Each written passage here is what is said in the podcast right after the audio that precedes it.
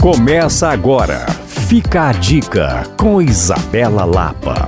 Eu já falei aqui no Fica a Dica sobre o restaurante Padre Toledo, lá de Tiradentes. Ele tem 52 anos e é conhecido pelos pratos afetivos, pelas receitas familiares que sempre trabalham com produtos típicos, valorizando a gastronomia mineira. E a notícia de hoje é excelente.